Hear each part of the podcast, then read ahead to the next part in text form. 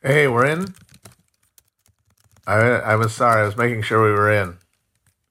I'm hacking into the matrix. Woo, woo, hacking into the matrix. Uh, it's raining out, so I'm not out in my uh, splendid garden. I'm in here, and uh, not for too long. Uh, I'm not going to be able to broadcast, or I'm sorry, broadcast Force of Habit for too long today. I've got uh, I've got time constraints for uh, other media, non-media related reasons. But I didn't do anything this weekend, and I don't want to go three in a days in a row generally without doing one. So I was just going to put a little a little nugget in here, a little Quibi for you guys, a quick bit, which is apparently what the way people love to consume media, according to noted super genius. Uh, was it Jeffrey Katzenberg, the, the fucking brain brain man behind that shit? God, those guys have so much money, and they definitely deserve every cent of it. Oh.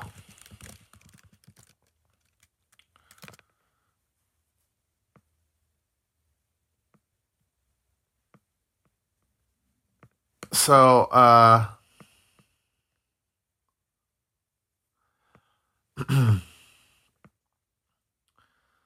so I just wanted to say I might not don't talk about it, might what else I might say, but um,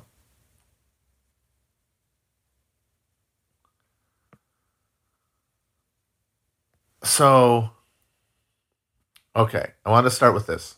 So I said last week that I really didn't like the new show on Showtime, Good Lord Bird, with Ethan Hawke as John Brown, and I got a lot of pushback. People said they really liked it. A lot of people have said it's great, and I decided, well, maybe I just got off on the wrong foot with it. I watched I, the very beginning of it when some when the character says some people black folks hate him and think he's a white savior. It hit my ear wrong, and maybe I gave the whole thing an unfair greeting because I was primed to not like it because of that moment early on.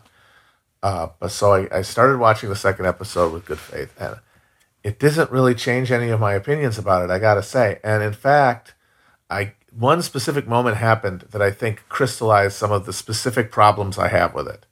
Uh, and it was uh, so at one at, in the second episode, the main character, who is this uh, young boy, former slave boy, who is part of Brown's band, but then separates off and is in in cross dressing as a woman. Uh, ends up in Missouri, across the border from Kansas, uh, as among slaves uh, and enslaved, I think, at a brothel. And a character refers to the ruffians, the border ruffians, who would go across the border to rustle cattle and intimidate and attack free staters and vote. Most importantly, vote in elections uh, for things like you know the the, the various uh, slave state constitutions from the one of the two competing governments that was always being established in the Kansas area. And she refers to them as rebels and it just clanged off my ear. And I thought, who are these people rebelling against? This is 1860. Uh, I'm sorry, this is 18. I believe this is 1856 when this thing is set. Uh, the South has not seceded. Abraham Lincoln has not even, I believe, been elected. Uh, not uh, Abraham Lincoln has not even been elected yet. Uh, the the Democratic Party hasn't even shattered on the issue of slavery at its convention yet. Who are they rebelling against? In the in during Bleeding Kansas, the federal government under the doughface wretches Franklin Pierce and James Buchanan, who were Northern men whose entire political fortunes depended on absolute uh, obsequious obeisance to all slave power dividers. That was how they maintained power. The urban machines in the North plus the slave power in the South. They couldn't, they, because they were the most demanding constituency on the issue of uh, um, on the issue of expansion and the, the fate of slavery in, in new territory because slavery slavers self-consciously understood that the future uh, viability of slavery as a system depended on continued expansion. That was what drove the conflict that led to the civil war. It wasn't slavery as such. It was slavery in the newly acquired territory. And so the governments that oversaw bleeding kansas by the democrats pierce and buchanan whose northernness connected them to the free so- state electorate, a part of the coalition, but whose policies were always enough to uh, guarantee the support of the South.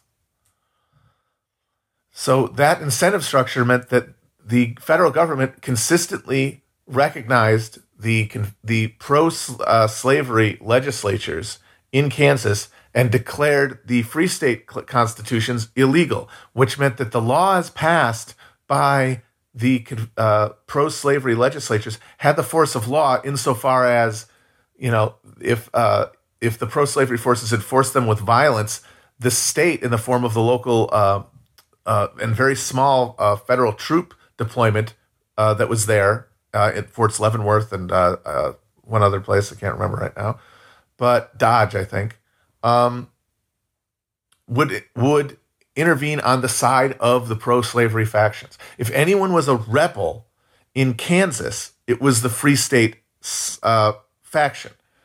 They were in the disfavor of the federal government, which was the arbiter of power there, and the because Missouri was right there, filled with drunk, uh, dirt farming Southern whites who hoped to scratch a few dollars out of the soil uh, after coming a cropper uh, in in the settled territories, there's the settled states, would just pour over and overcome everybody with numbers and violence if numbers wouldn't do.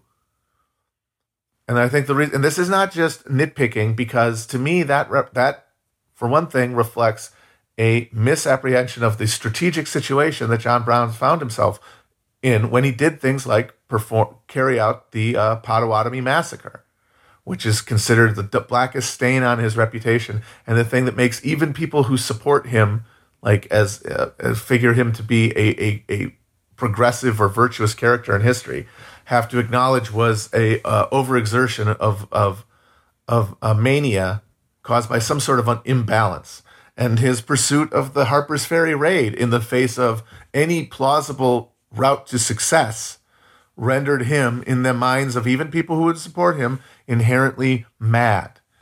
And because I think more than even his erratic behavior or violent behavior, it is his very uh, clarity of faith, not in God as an abstraction, but as in God as a lived reality, that is what rendered him insane to people, is what renders him more than anything insane to people. And that the insanity they depict in this movie show is an insanity that is just an inability to recognize a more spiritually bound and therefore deeper human spirit to use get abstract and goofy about it.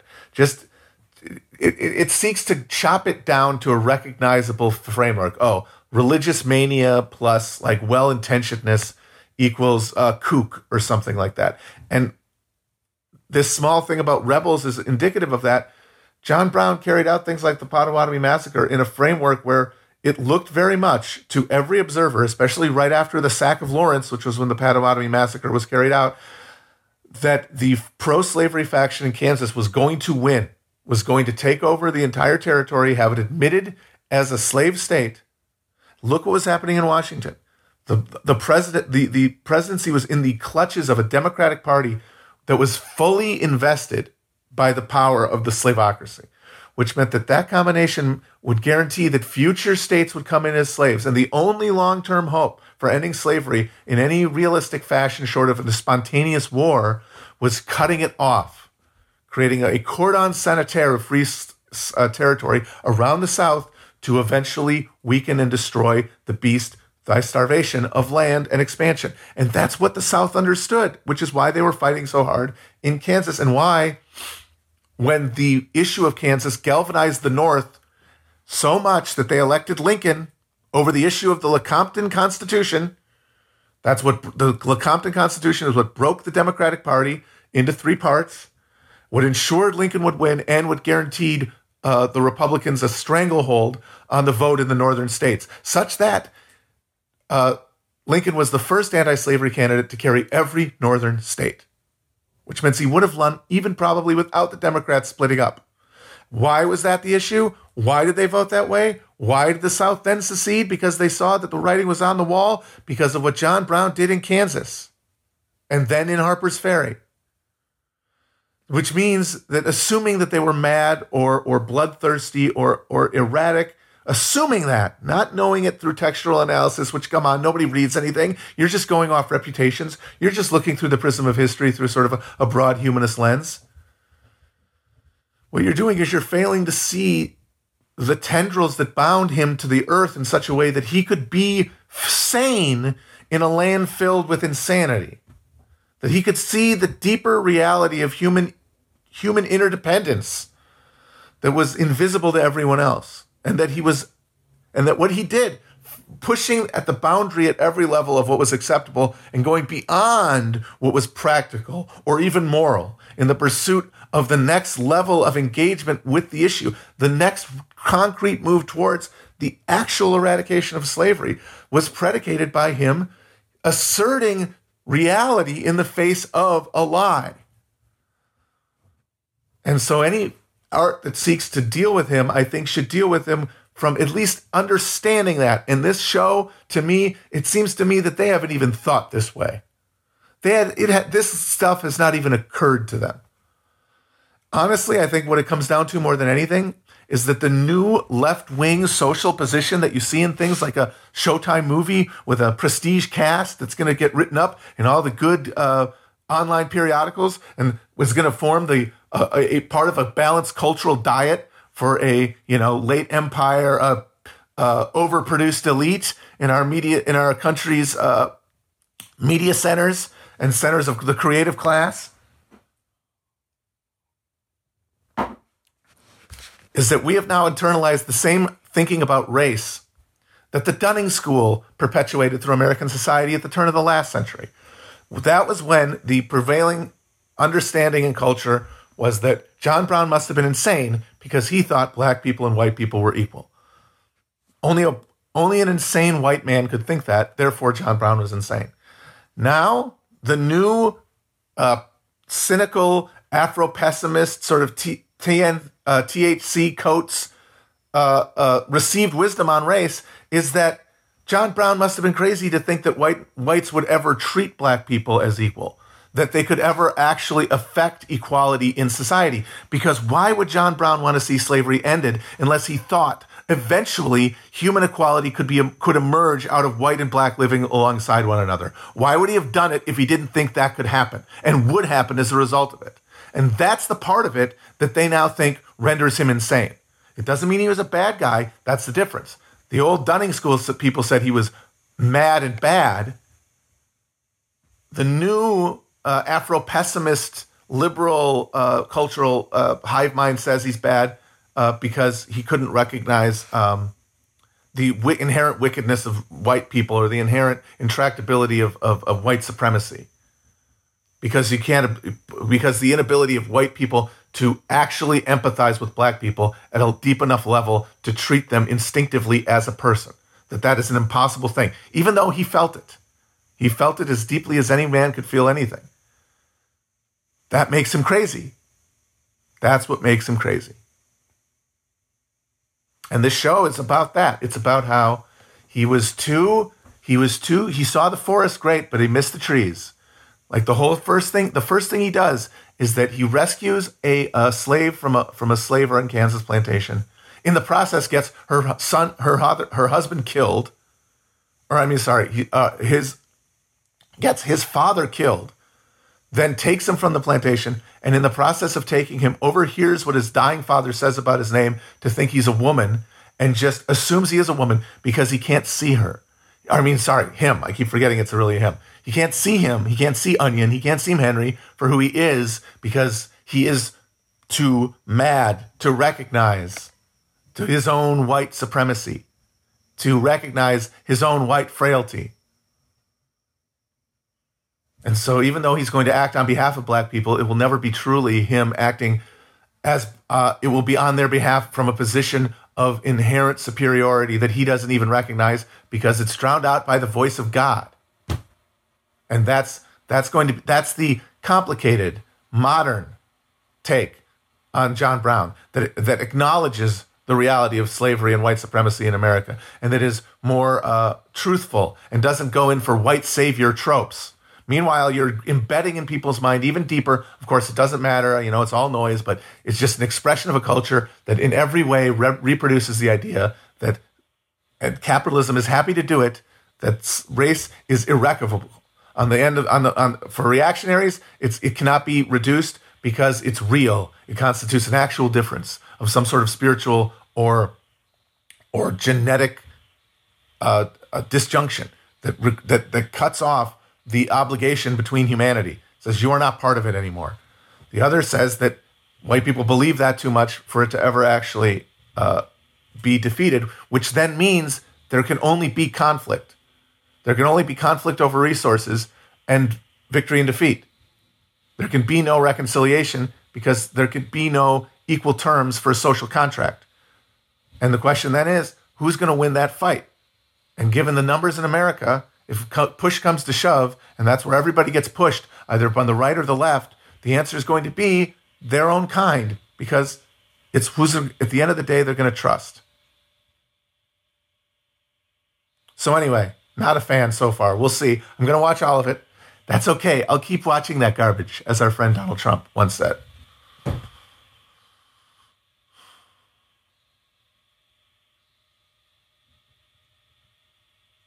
I might be wrong. Like this all might be getting complicated and turned into a rich bouillabaisse. Honestly, this is one of the faults of television as a, as a art form. Not kidding about this. I think that one of the things that makes one of the many things that makes television a lesser, in my opinion, art form than things like film or uh, literature. Um,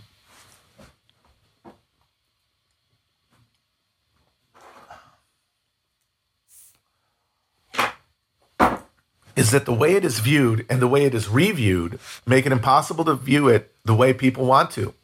Prestige television is supposed to be this narrative that unfolds over time, and yet you are seeing it in these intervening chunks. Honestly, binging is the way to watch it all. The, the, the gapped out way that we, we are used to, that's actually worse, in my opinion, because it means you have to have a take on everything before it develops and then you decide, oh, this thing in this episode is bad. I didn't like it. It makes you le- like the show less. It makes you less likely to watch the next episode.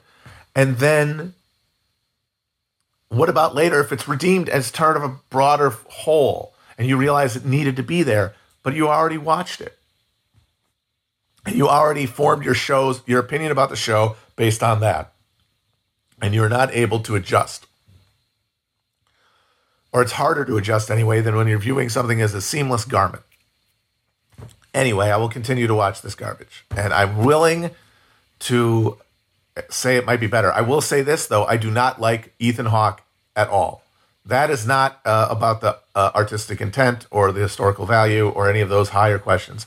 At a pure technical level, I do not enjoy his performance. I didn't think he was a good pick for it in the first place, and I think he's bad in the role the way he's, he's playing the character, forgetting whether it's insulting to Brown as a character by making him this comical uh, madman, this Don Quixote figure.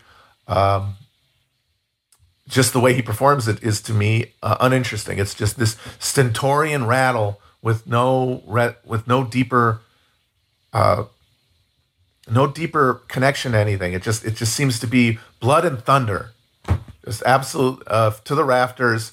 He seems to be just trying to mouth religious piety through a, a, a kind of an empty uh, performance of like a tent revival preacher. It just feels very artificial. It doesn't feel like it's coming from him. Uh, I would really, and, and the thing is, what about First Reformed? If he'd played John Brown like he played Father Toller, we might be getting somewhere. That'd be an interesting play on the character. He's not. He's the opposite of Reverend Toller in this movie and he is as bad in it as uh, he was good in that movie. So that's another big hurdle for me is that I don't like him in it. Like the scenes where he's owning slavers and yelling at them and going, "I am here on a mission of redemption," and then Cam, uh, fucking Steve Zahn gets blown off with a cam- cannon and he owns epically 50 slave owners. It doesn't even have any kind of oomph to it because he's just never robbed of this sense of sort of comic opera buffoonery that means that he can't even get any badass moments off. I think people are just reading into it their want, oh, they just want to see the slavers get epically owned because it's just another performance of the same puppet show of Antifa versus uh, uh, uh, Proud Boys uh, that we're all psychically investing in instead of engaging in politics. And so I see why people want to get off on that. But he can't even give it to me. If it had been fucking Michael Shannon with his voice cracking like the fucking mountain of doom is is like the vo- the voice of justice itself.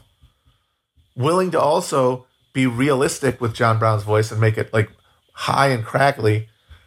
Um, he did not have a deep booming voice. Actually, it was like he's like Abraham Lincoln in that way. Lincoln is thought to have, or was before the uh, Daniel Day Lewis role defined the character, was thought to be very deep and resonant, like Sam Waterston. No, it was high and reedy, and uh, and Daniel Day Lewis went for that because he had the confidence and he knew he could work with it.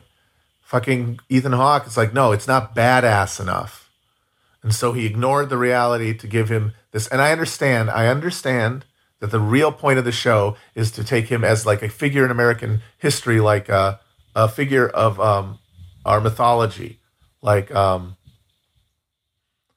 uh, like uh, Paul Bunyan or Pecos Bill or John Henry, and like that's his role in this. Like that's why there's that's you know it's it's John Brown as a as a cultural folk hero. If that's the case, I don't like the aesthetics of it at all. If that's the case, you can't go with Ethan Hawke there. Give me somebody who actually feels like they would be bigger than life. I'm sorry, Ethan Hawke, even though he has been good in things in the past and is an underrated actor generally, he is not larger than life. So you fucked it from the beginning. If that's what it's going for, and I've heard people arguing that that's the lens to view it through. No, no, this isn't John Brown. This is John Brown if he, as Paul Bunyan. This is John Brown as John Henry. This is John Brown as an American folk character brought down through generations of like retelling of you know the the, the American history. Then he needs to not be J- Ethan fucking Hawke. I'm sorry, I've lost it right there. So there we go. Uh, ooh, John Wait, Tom Waits is an interesting choice. Brad Dourif. Oh, he's too old now, but oh my god, he could have been good.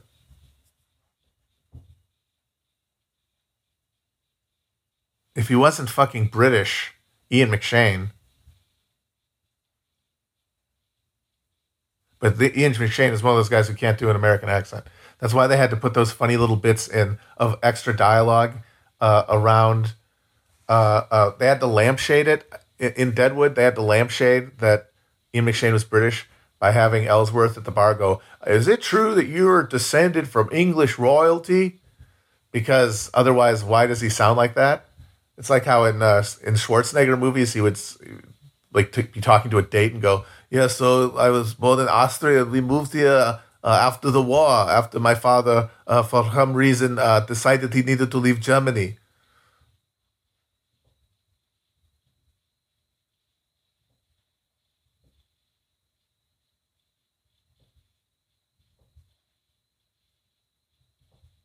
Nick Cage is John Brown. Oh God! Honestly, with the way this thing is like winkingly self-referential and very of the moment, and honestly, just it's the same tone as all this stuff. That's my main problem with it. Beyond anything, even ideological, is it's just the tone is this arch, fully socially aware. Like the, the problem with wokeness as a concept when applied to art is that it implies this world wariness and like full understanding of history that honestly just ends up coming off as cultural, as capitalist fucking realism. It's just more, just a wary snarl and a and a wink, uh, like, oh no, we've metabolized the whole pageantry and horror of human history without having imbued it with any emotion beyond our pale reproduction of it, our, our, our quotation marks ironic appropriation of it.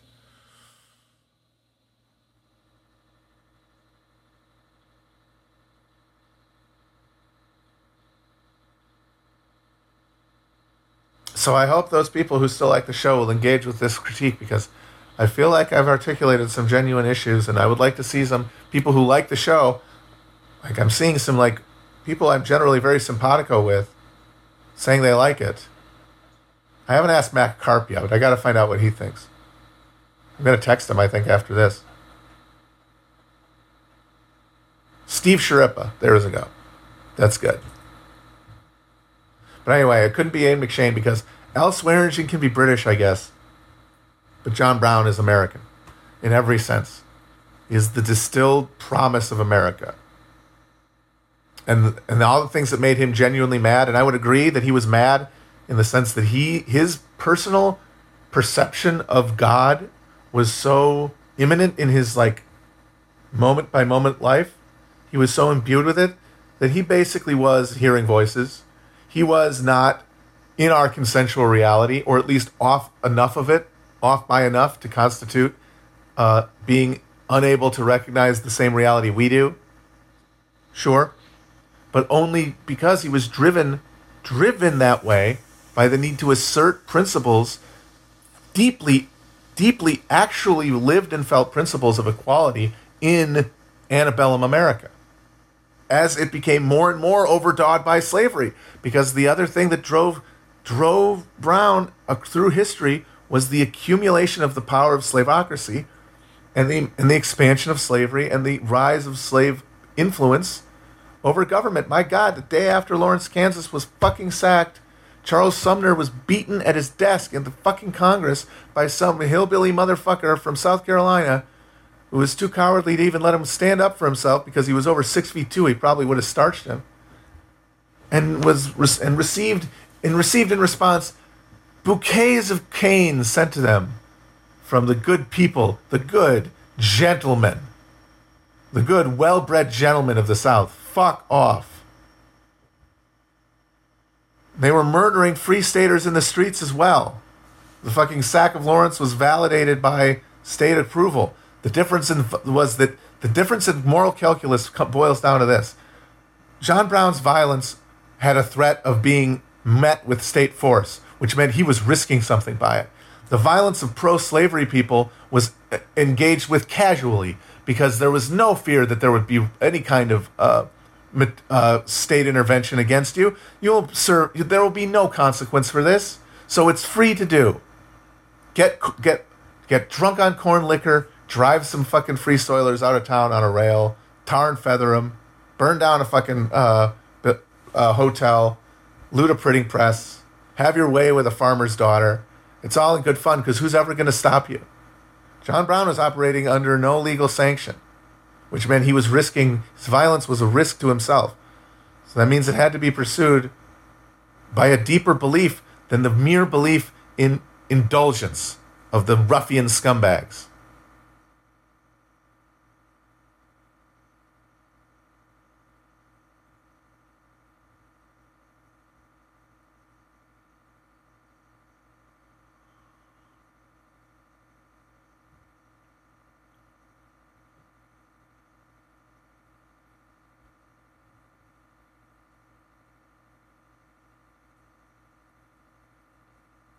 And honestly, like the the answer to this might be maybe you don't make a movie about John Brown. Maybe you won't make a TV show about John Brown. Maybe some things are sacred.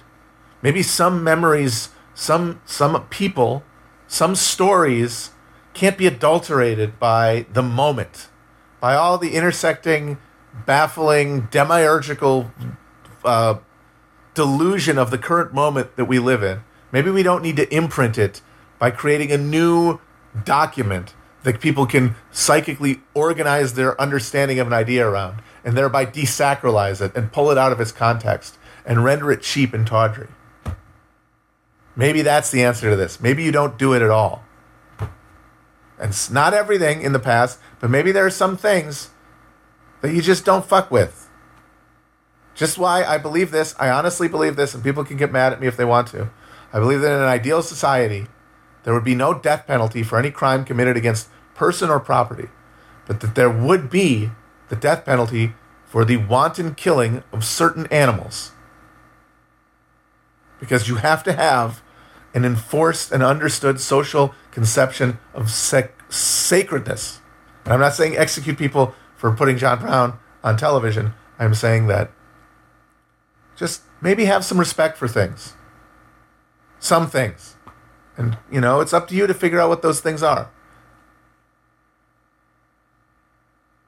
All right, guys, I'm going to wrap it up here. I think I got my, I think I said my piece. If you want to, if you want to hit me up in the DMs to rap about it, I'm always open for business. Ciao, Bella.